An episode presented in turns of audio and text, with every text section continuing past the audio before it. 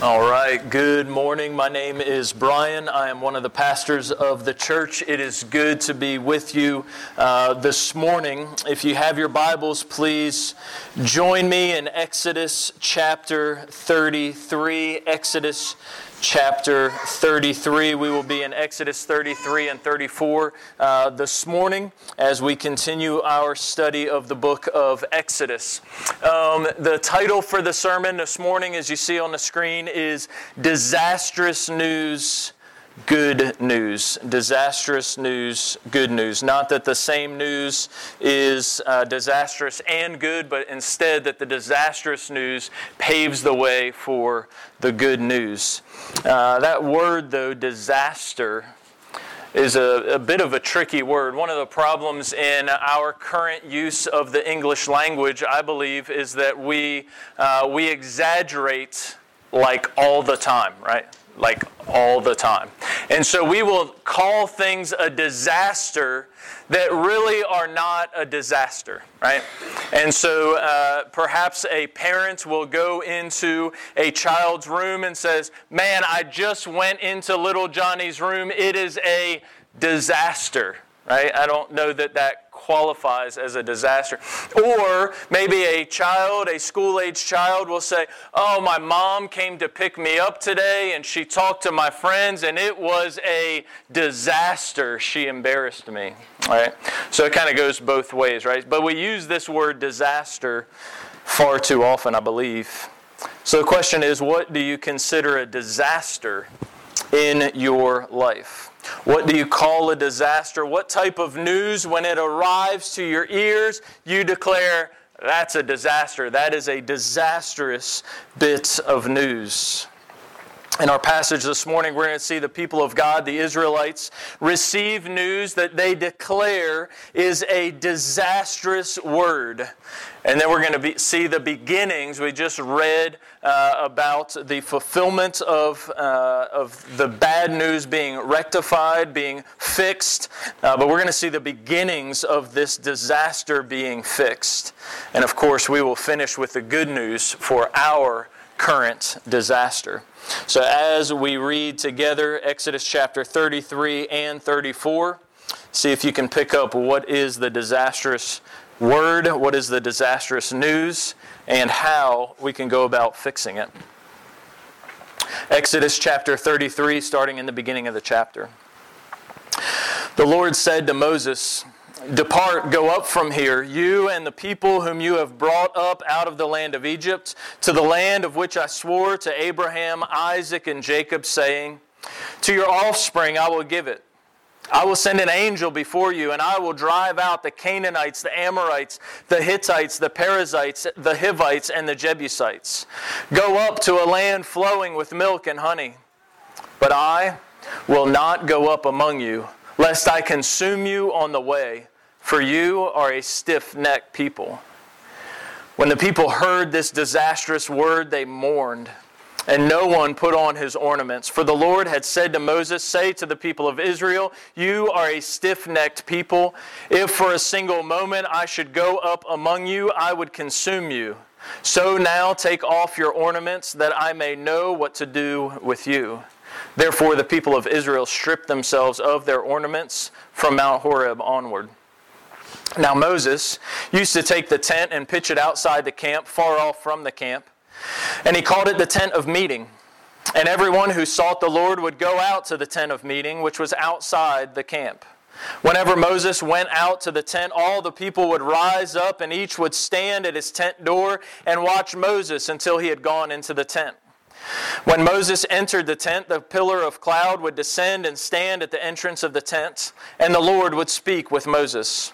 And when all the people saw the pillar of cloud standing at the entrance of the tent, all the people would rise up and worship each at his tent door.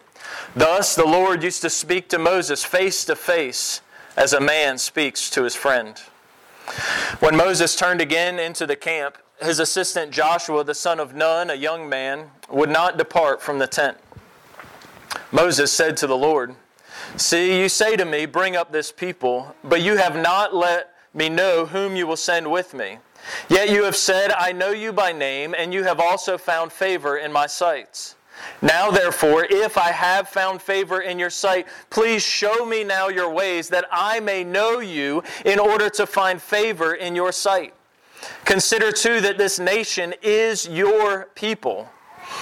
And he, God, said, My presence will go with you, and I will give you rest. And he, Moses, said to him, If your presence will not go with me, do not bring us up from here. For how shall it be known that I have found favor in your sight, I and your people? Is it not in your going with us, so that we are distinct, I and your people, from every other people on the face of the earth? And Moses and the Lord said to Moses, this very thing that you have spoken, I will do, for you have found favor in my sight, and I know you by name. Moses said, Please show me your glory. And he, the Lord, said, I will make all my goodness pass before you, and will proclaim before you my name, the Lord. I will be gracious to whom I will be gracious, and will show mercy on whom I will show mercy. But he said, You cannot see my face, for man shall not see me and live. And the Lord said, Behold, there is a place by me where you shall stand on the rock. And while my glory passes by, I will put you in the cleft of the rock, and I will cover you with my hand until I have passed by. Then I will take my hand away, and you shall see my back, but my face shall not be seen. The Lord said to Moses, Cut for yourself two tablets of stone like the first, and I will write on the tablets the words that were on the first tablets, which you broke. Be ready by morning, and come up in the morning to Mount Sinai, and present yourself there to me on top of the mountain. No one shall come up with you, and let no one be seen throughout all the mountain. Let no flocks or herds graze opposite that mountain.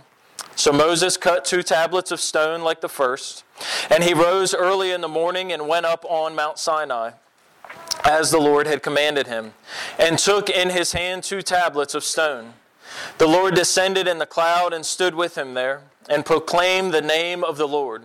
The Lord passed before him and proclaimed, The Lord, the Lord, a God gracious, a God merciful and gracious, slow to anger and abounding in steadfast love and faithfulness, keeping steadfast love for thousands, forgiving iniquity and transgression and sin, but who will by no means clear the guilty, visiting the iniquity of the fathers on the children and the children's children to the third and the fourth generation.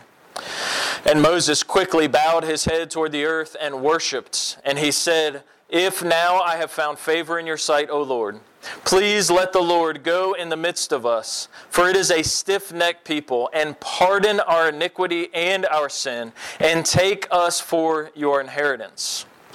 And he said, Behold, I am making a covenant. Before you and all your people, I will do marvels such as has have not been created in all the earth or in any nation. And all the people among whom you are shall see the work of the Lord, for it is an awesome thing that I will do with you. Observe what I command you this day. Behold, I will drive out before you the Amorites, the Canaanites, the Hittites, the Perizzites, the Hivites, and the Jebusites. Take care lest you make a covenant with the inhabitants of the land to which you go, lest it become a snare in your midst. You shall tear down their altars and break their pillars and cut down their asherim. For you shall worship no other God, for the Lord, whose name is jealous, is a jealous God. You shall make a covenant you shall make a covenant with the inhabitants of the land and when they whore after their gods and sacrifice to their gods and you are invited you eat of its sacrifice and you take their daughters and your sons and their daughters whore after their gods and make your sons whore after their gods. You shall make for your, you shall not make for yourself any gods of cast metal. You shall keep the feast of unleavened bread. Seven days you shall eat unleavened bread as I commanded you, at the time appointed in the month of Abib. For in the month of Abib you came out from Egypt. All that open the womb are mine. All your male livestock, the firstborn of cow and sheep, the firstborn of donkey, you shall redeem with a lamb. Or if you will not redeem it, you shall break its neck. All the firstborn of your sons you shall redeem, and none shall appear before me empty handed. Six days you shall work, but on the seventh day you shall rest. In plowing time and in harvest you shall rest. You shall observe the feast of weeks, the first fruits of wheat harvest, and the feast of ingathering at the year's end. Three times in the year shall all your males appear before the Lord God, the God of Israel. For I will cast out nations before you and enlarge your borders. No one shall covet your land. When you go up to appear before the Lord your God three times a year.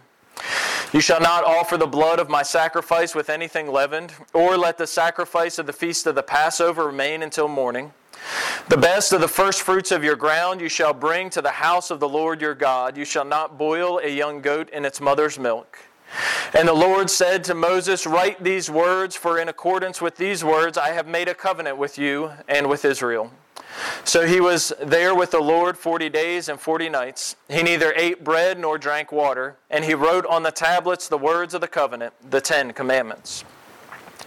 When Moses came down from Sinai with the two tablets of the testimony in his hand, as he came down from the mountain, Moses did not know that the skin of his face shone because he had been talking with God. Aaron and all the people of Israel saw Moses, and behold, the skin of his face shone, and they were afraid to come near him. But Moses called to them, and Aaron and all the leaders of the congregation returned to him, and Moses talked with them. Afterward, all the people of Israel came near, and he commanded them all that the Lord had spoken with him on Mount Sinai. And when Moses had finished speaking with them, he put the veil over his face. Whenever Moses went in before the Lord to speak with him, he would remove the veil until he came out. And when he came out and told the people of Israel what was commanded, the people of Israel would see the face of Moses, that the skin of Moses' face was shining, and Moses would put the veil over his face again until he went back to speak with him. So again, the Israelites receive a disastrous word and then we start to see the beginning of the redemption. My proposition for you this morning is that you would seek the presence of God. Seek the presence of God. The passage this morning is going to break up uh, pretty well into four main sections for the four points that point us to the presence of God. We're going to see that the lack of God's presence is disastrous. We're going to see that the appeal for God's presence is according to His character. We're going to see that the requirement for God's presence is exclusive worship. And we're going to see that the way or the means to God's presence is a faithful intercessor. So, first, the lack of God's presence is disastrous.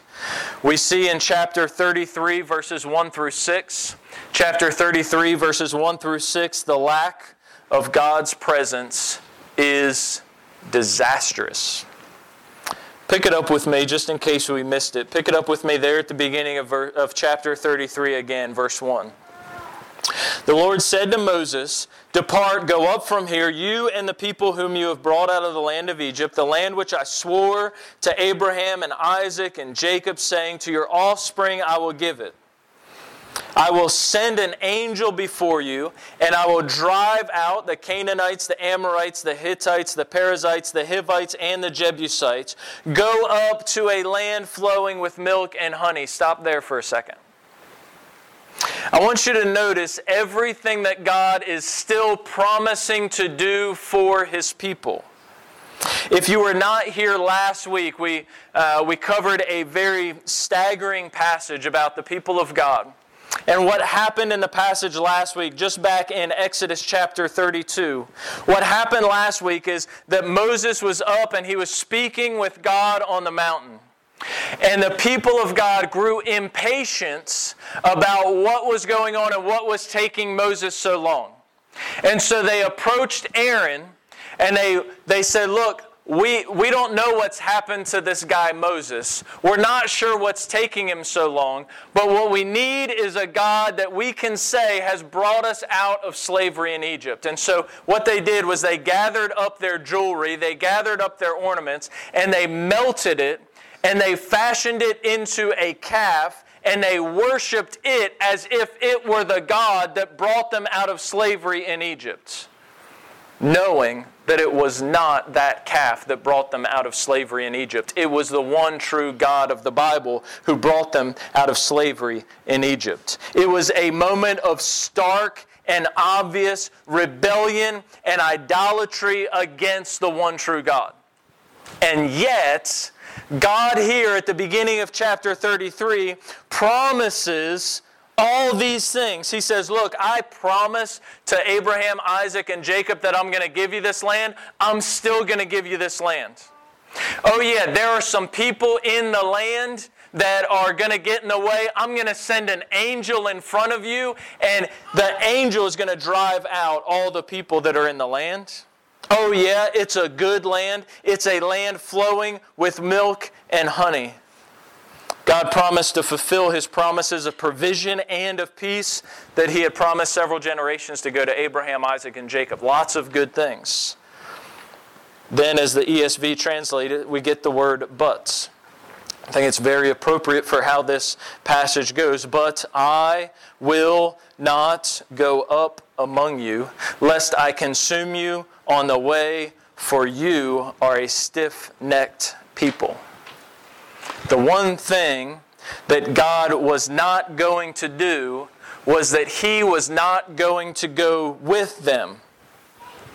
Why would He not go with them? He even tells them why He's not going to be able to go with them. He says, I'm not going to go with you because you are a stiff necked people. You are a rebellious people. And if God were to come into the presence of an idolatrous, stiff necked people like Israel in this moment, his wrath would consume them.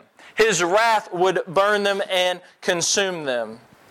And notice what happens in verse 4. Chapter 33, verse 4. When the people heard this, that God wasn't going to go with them, when the people heard this disastrous word, they mourned.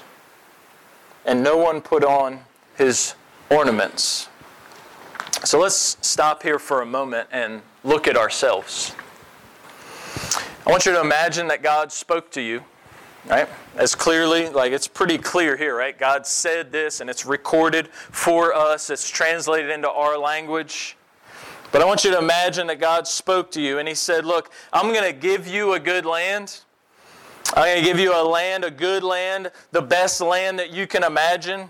I'm going to give you houses that you did not build. I'm going to give you bank accounts that you did not fill. I'm going to give you cars in the driveway that you did not purchase.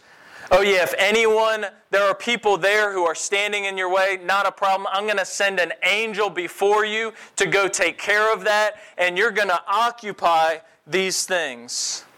Imagine that God said all those things to you. He's going to give you all of those things the only issue is that He's not going to go with you.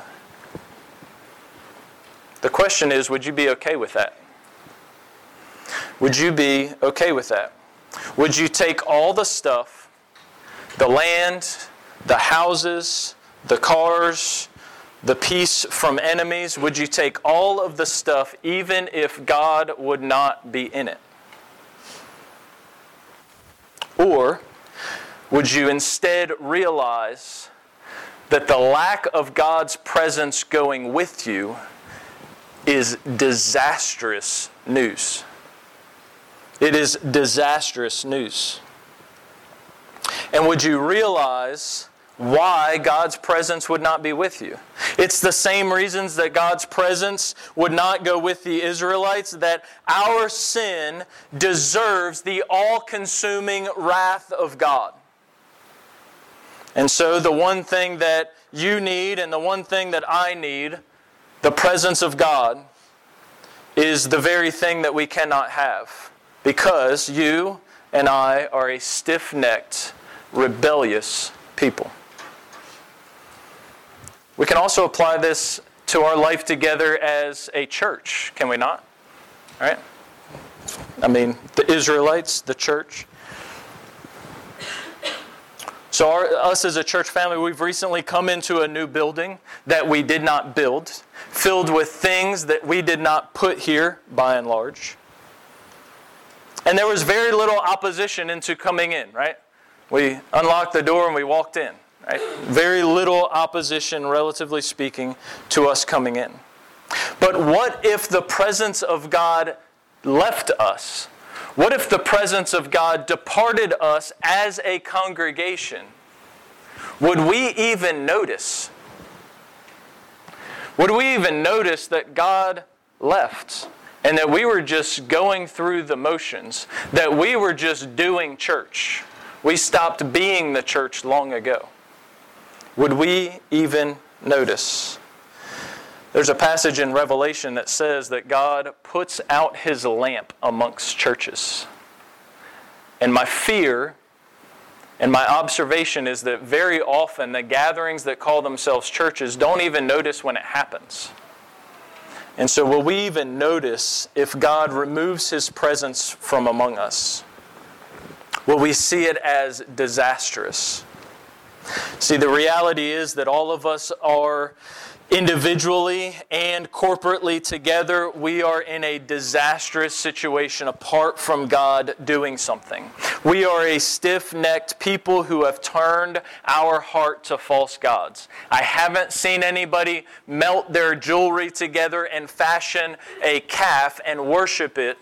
However, we have all turned our hearts we have turned our adoration towards things that are not the one true God of the Bible.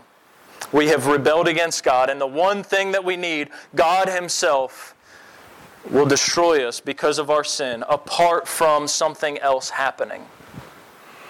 One thing we attempt to do every Sunday is to share the good news, the gospel news.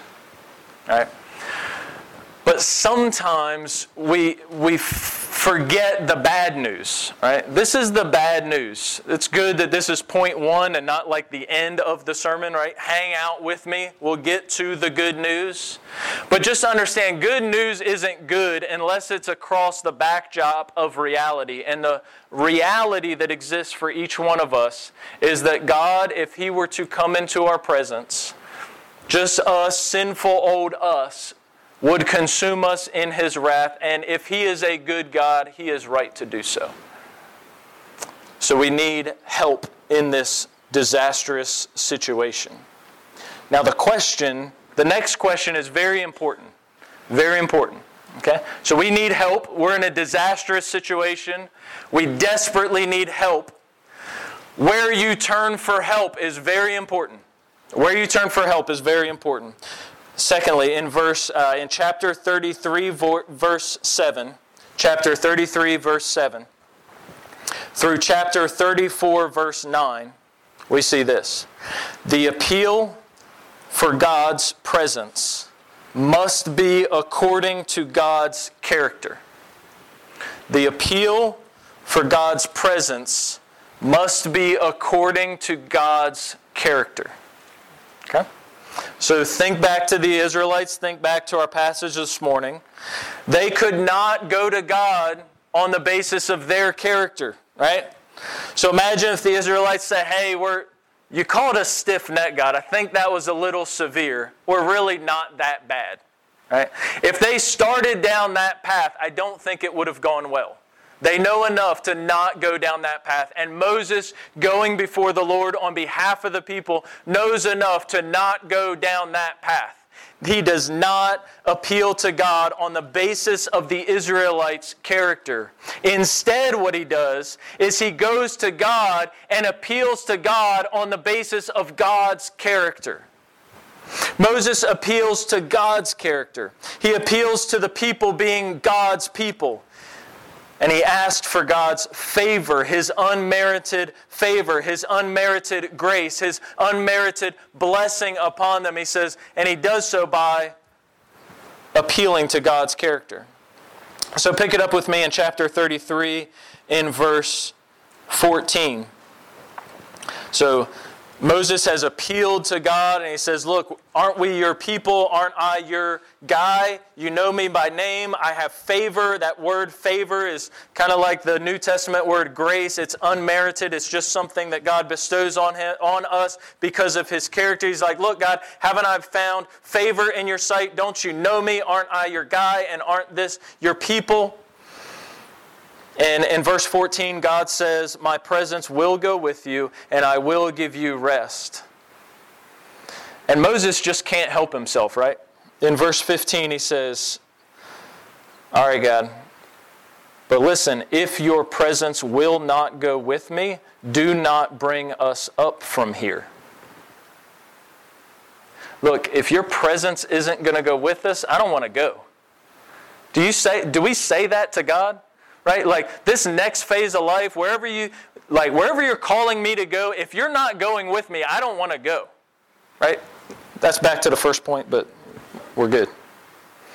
So he appeals to God's character. Look, you've shown favor on us. Aren't we your people? The only thing that makes us distinct, he says in verse 16, he says, Look, is not your going with us the thing that makes us distinct? Isn't that what makes us different? Is that we're your people? It's not that we're awesome, it's just that you're our God, and that's what makes us distinct from the nations. And so, then in verse 18, Moses again says, Look, show me your glory. Previously, he said, I want to know you so that I can get more favor, so I can find more favor. I want to know who you are, Lord, and I want to see your glory. And then God just does just that. He gives Moses a glimpse of his glory. And when, Mo- when the Lord passes by Moses and he shows him a glimpse of his glory, the Lord doesn't say, Oh, my people are awesome. No, the Lord declares who he is. And so look down in verse 34, or chapter 34 chapter 34 and verse 6.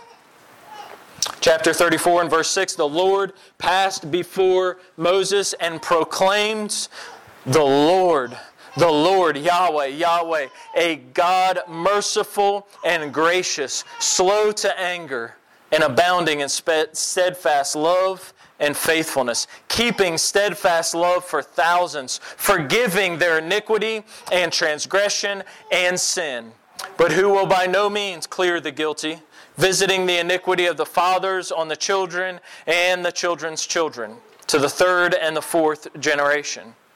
And Moses quickly bowed his head toward the earth and worshiped.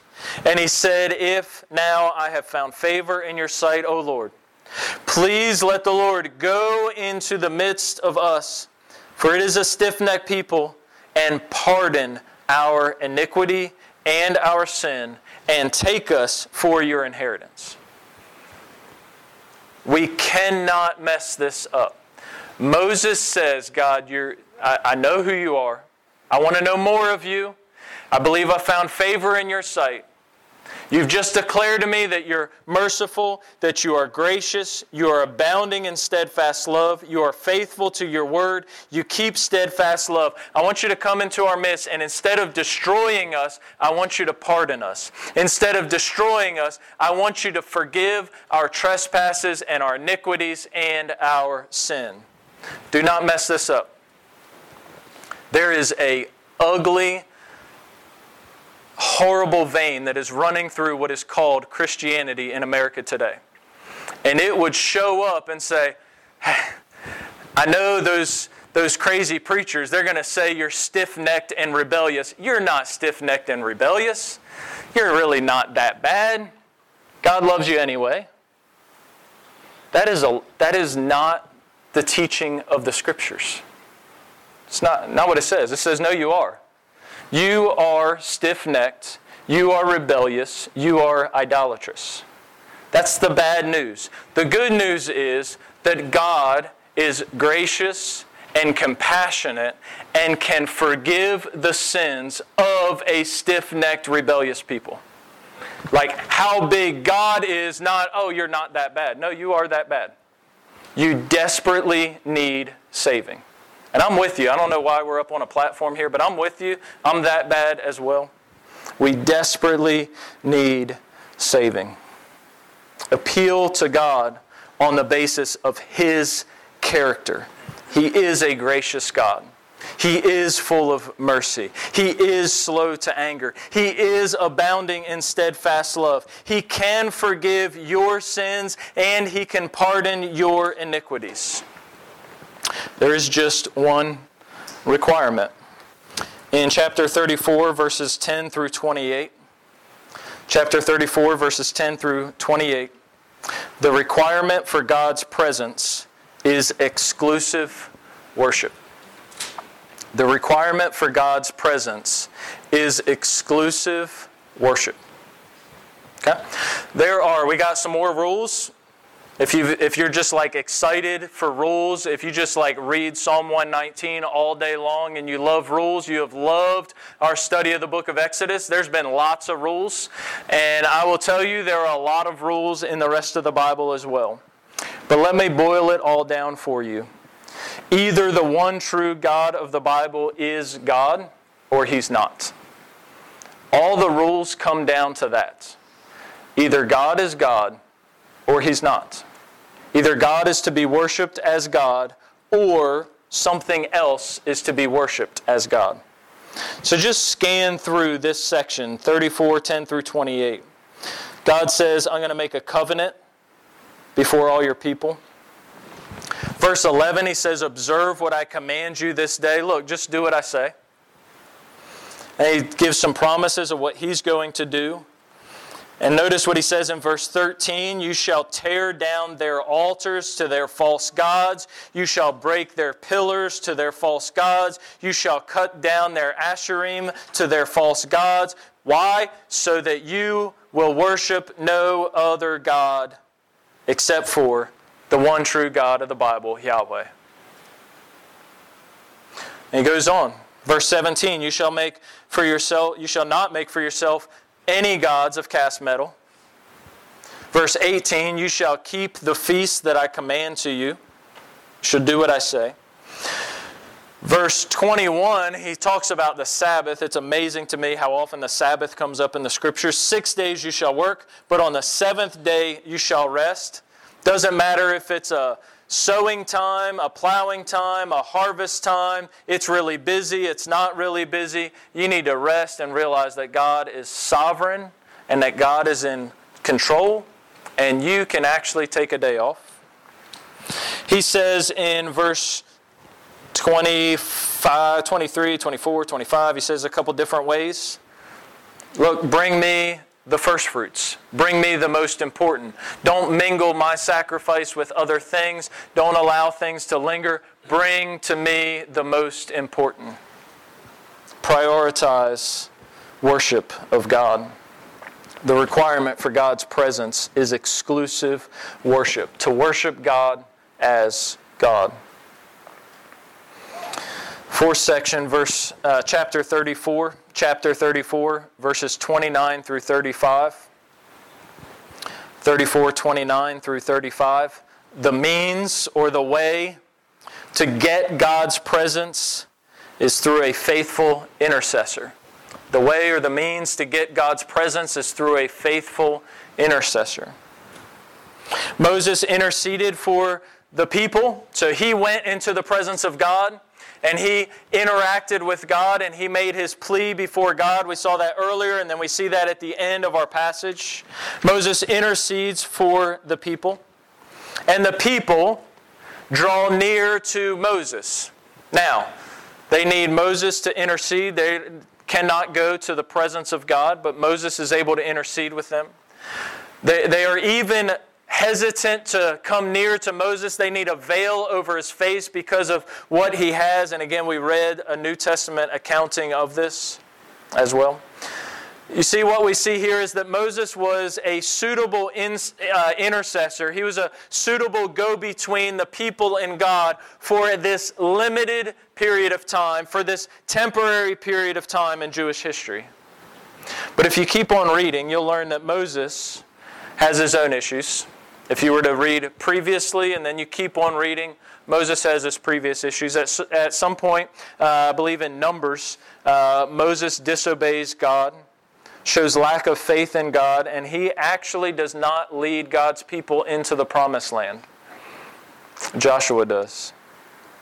So Moses was a suitable intercessor for a very limited period of time, a very temporary period of time for uh, Jews and for the Israelites in this time.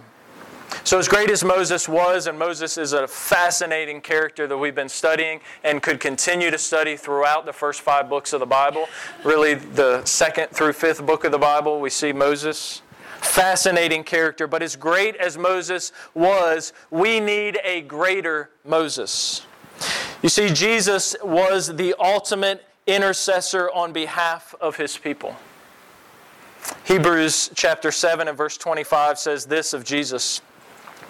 Consequently, he, Jesus, is able to save to the uttermost those who draw near to God through him, since he always lives to make intercession for them. So, Jesus is able to intercede to God for all who will draw near to God through Christ. Jesus is our great intercessor. And, you're like, okay, well, He's not here bodily. What, what happens? Well, He's at the right hand of God the Father, and He has sent us His Holy Spirit. Romans chapter 8 tells us, at the end of Romans 8, He tells us that Jesus has sent to us His Holy Spirit, and that His Spirit always intercedes on our behalf. Praying when we don't know what to pray. Anybody ever not know what to pray for a situation? Yes. The Spirit intercedes on our behalf and prays perfectly according to the will of God the Father. And Jesus is there pleading at the right hand of God the Father. That's we could talk about that for a few more hours if we desired. Fascinating concept. We will sing a song about that later. Interesting concept at the beginning of uh, a little book in the New Testament, 1 Timothy. At the beginning of 1 Timothy chapter 2, it says that we Christians should be intercessors for others. Right? That we should intercede, that we should go to God on behalf of others. So there are people who do not yet know the one true God of the Bible and they do not yet know that they can draw near to Christ, they can draw near to God through Christ. They don't yet know that, and so they need us to intercede to God on their behalf and to welcome them to Christ, who will welcome them to God. So we are given a ministry of intercession as well. So I have a few questions for us this morning as we think on this passage. As Stephen said, we are instructed in the scriptures that we should read the scriptures aloud, which we have done, that someone should give the sense of the passage, which I pray that I have done, and that we should be changed and transformed in the going away, not that we should just stop and check a box for the week. So as you think about this, when you leave here, a few questions for us. Number one, three questions. Number one, how do you need to reprioritize your life? How do you need to reprioritize your life? So it may just be you need to like use the word disaster a little bit differently as you move forward, right? So, like, instead of calling a messy room a disaster, or instead of calling embarrassment from a parent a disaster, or instead of something else, use that word disaster really clearly. Look and, and say, and that's a good memory verse where, where Moses says, Look, if you're not going with us, I don't want to go. The, the thing I need first and foremost in my life is to know and love the one true God of the Bible. So, what do you need to do to reprioritize your life? Maybe you need to respond with this reprioritization for the first time. Maybe you need to honor God as God for the first time. The way the, the public declaration of, that's me, I want to draw near to God through the person and work of Jesus Christ. The public way that we do that is through baptism. Okay, so you may say, man, I need to do that. I need to repent from my sins and trust in God for the first time through baptism.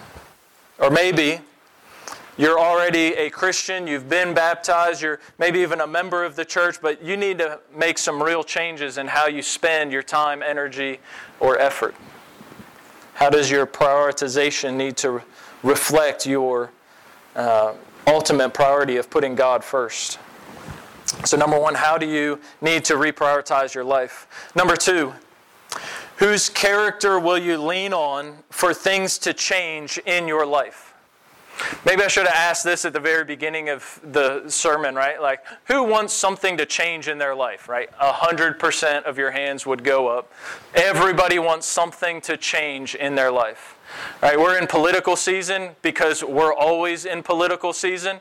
Right? No candidate is running on the everything's okay platform, right? There's no candidate that's going to come out and put out a uh, television ad or a radio ad or blast your Facebook account or whatever and say, everything's okay, elect me and I'll keep everything okay. Nobody's running on that platform. We all believe that things need to change. The question is, whose character will you lean on for things to change in your life? Will it be your character? God, I think I'm pretty awesome, and so I deserve some stuff to start coming my way. That would be wrong.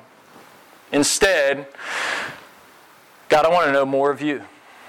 God, I want to see more of your glory. Whose character will you lean on for things to change in your life? Third question Who do you need to intercede for? Who is one person that you need to be regularly and consistently praying for and reaching out to with the love of Christ? Who is it that you need to intercede for? Brothers and sisters, seek the presence of God for yourself and seek the presence of, God for those around you. I love you guys. Let's pray. God, we need more of you. Once we have come into church, a church gathering, a couple times, it is so easy for us to go through the motions.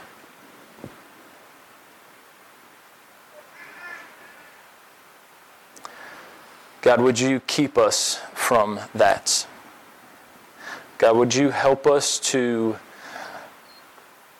adopt that mindset that if you're not going with us, we don't want to go. And if you are with us, we can go anywhere. God, we need your presence. We need you to pardon our sins on the basis of your goodness, your character, not our own. And we need the perfect intercessor in Jesus Christ to count for us. God, we love you. In Jesus' name, amen.